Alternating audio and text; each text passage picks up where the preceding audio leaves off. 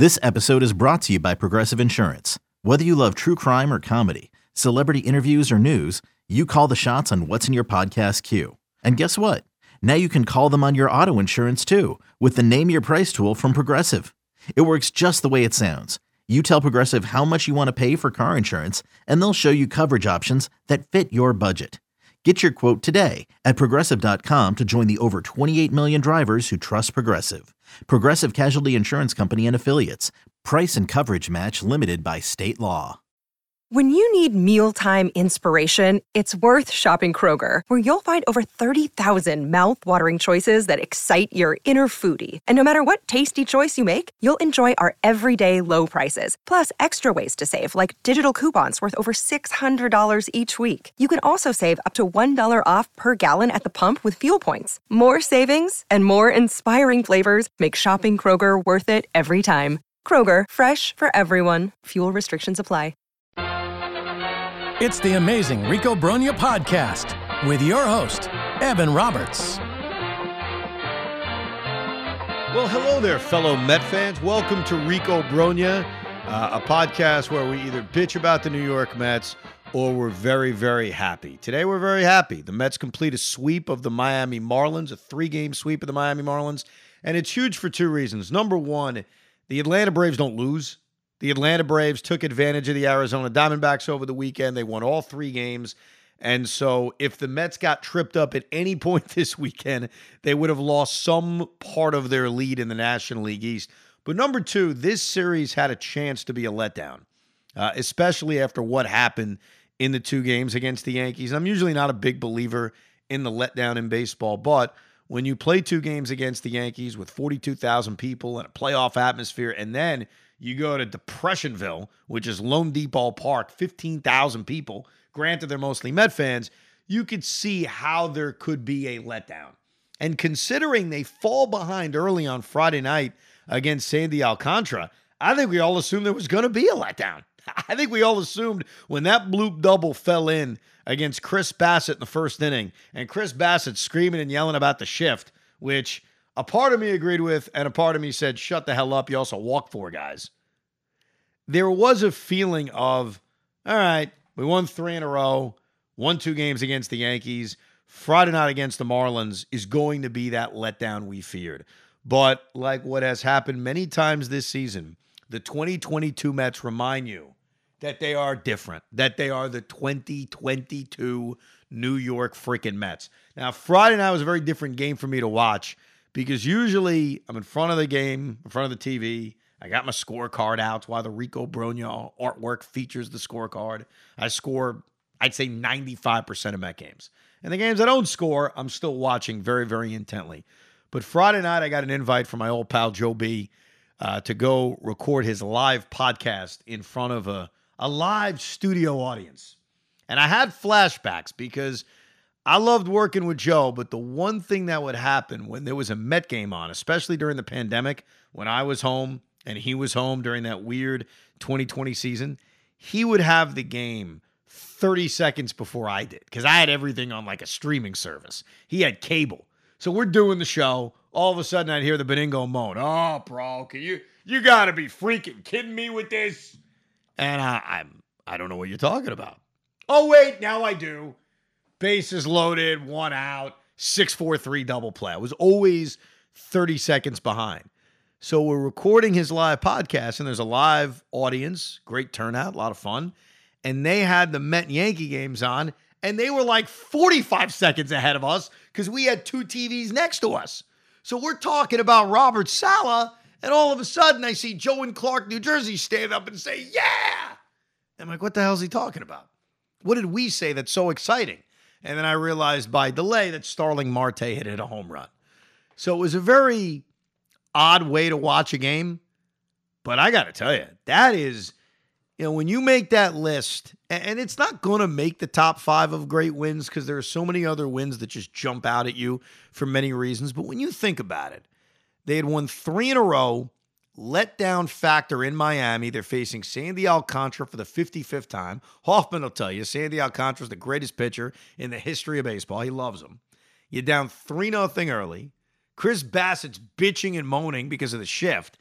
that had the makings of a loss, and immediately the offense responds. Immediately. And even when they're down 4 3 again, there's this confidence of they're going to find a way. Even when Trevor Williams, of all people, is asked to get big outs in the eighth inning, maybe I'm nuts. Maybe it's because I was having a few beers with Benigno. I don't know. I felt different. I felt oddly confident that they were going to find a way to win that game. And that is, that's a hell of a win.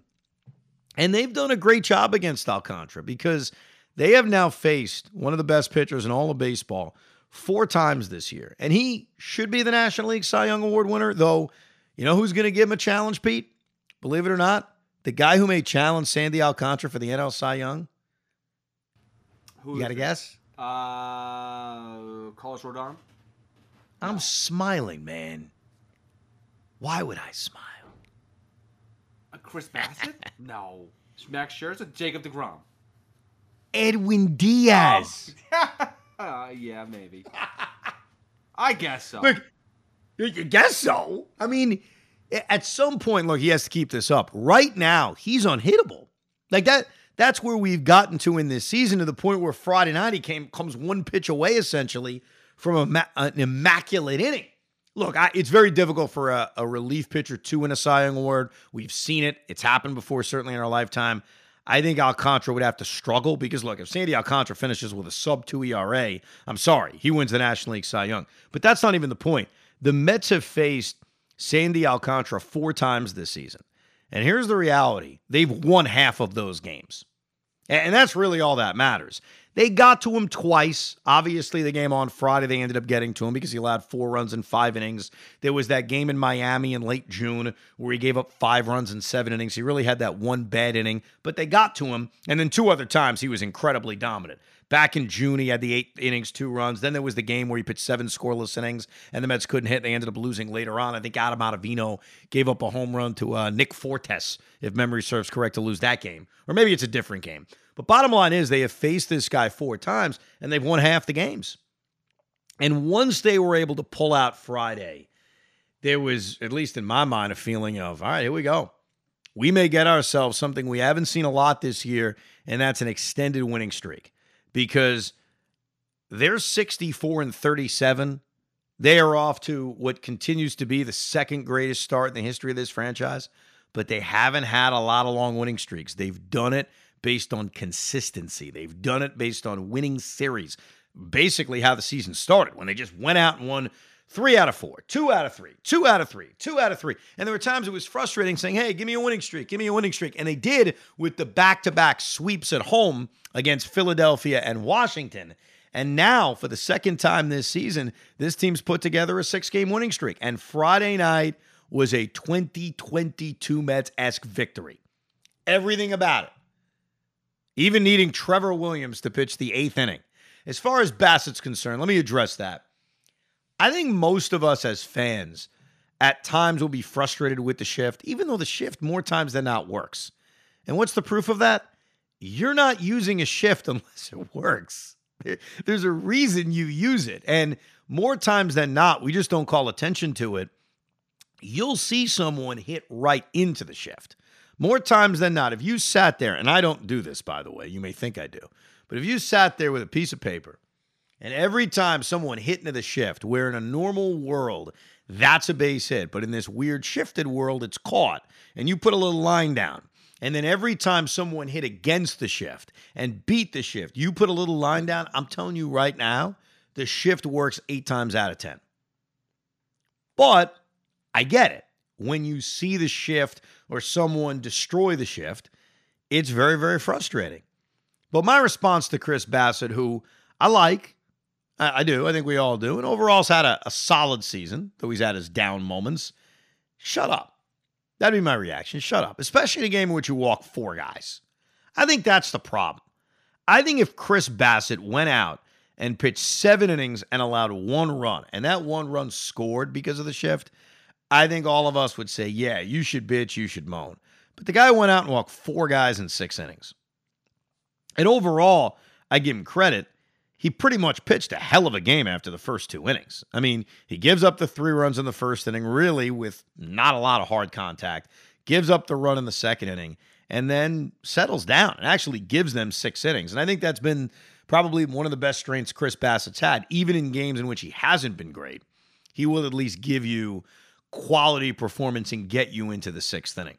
But what was great about that win Friday was also Brandon Nimmo being the guy to hit the home run because Nimmo is slumped coming out of the All Star break. You've seen that average slowly dip. And Brandon Nimmo, I read the story. I think Tim Healey wrote it, so I want to give him credit. If it was somebody else, I apologize. That after one of the games on the homestand, Brandon just went out after the game and took extra batting practice. That he's really working his ass off to get out of that slump. And it's great to see it pay off by hitting the game winning home run against Miami in what was a very 2022 like Met victory. Then you get Carlos Carrasco. How many times have we said this about this guy? We've seen good cookie, and he's the best, and then batting practice cookie. And for a while, there was a lot of batting practice cookie. But on Saturday night against the Marlins, he was freaking fantastic. He was awesome. Mets hit a bunch of home runs, which they don't normally do, and they get themselves a nice little victory. We also saw, and I, I think Hoff's going to hate this, by the way, and I think a lot of Met fans are going to hate what I'm about to say. I think the Mets are kind of giving us an indication with the Tyler Naquin trade, with J.D. Davis pinch hitting for Vogelbach in the eighth inning and it working, him hitting a bomb of a home run to center field, that this is going to be a platoon team. That that's the way they're kind of shifting towards now. I mean, they always were at the DH spot, but even more so when you bring in Naquin, who's more of an everyday player than Jankowski is, and essentially he replaced Travis Jankowski. That I'm I'm sitting here 48 hours before the deadline, not expecting them to add a big DH. That they are looking at maybe another right hand bat. And I'm going to throw a name at you that I know some Met fans alike and some Met fans will, you know, throw rip stuff at me for saying. But I think they're leaning in to this platoon team. And because they're leaning into being a platoon team, Hoff, I don't think they're getting a big bat before the trade deadline. Well, you know, the thing is that you saw what it took, took to get Luis Castillo, who has control for a couple years, and it was a haul. I mean, you got three out of five top prospects that went back for Castillo. So I think a lot of these guys are going to be very pricey, a lot more pricey than we expected. I still think that a JD Martinez, if available, the Mets are going to be on. Maybe Contreras, but again, his price seems so high right now. But I, I still want to believe the Mets are going to do it. I don't disagree. They're fix, they're filling in the gaps. You're right. Like they realize that JD Davis is not competent enough anymore. Dom Smith not competent enough anymore. So their role, Jankowski not good enough. So the fourth outfielder role filled with Nate. The Dom Smith's role filled with Vogelbach. I think they're going to fill those and still get that big bat. A lot of movement. Yeah, but but that's but that's what I'm leaning towards. That if they add a bat, it's going to be an upgrade over J.D. Davis, just a right-handed platoon bat that they look at, kind of like the way they looked at Vogelbach versus Dom, where they say this guy is slightly better. Like, I I think if the price is it sinks on JD Martinez, and I'm not as concerned about JD Martinez because of this season as some people are. Like I know he hasn't had a great year, but I still think he's got another run left in him. They make a deal for him, and all of a sudden he moves up in the standings and he's in a pennant race. We saw what he did in years past after being traded at the deadline.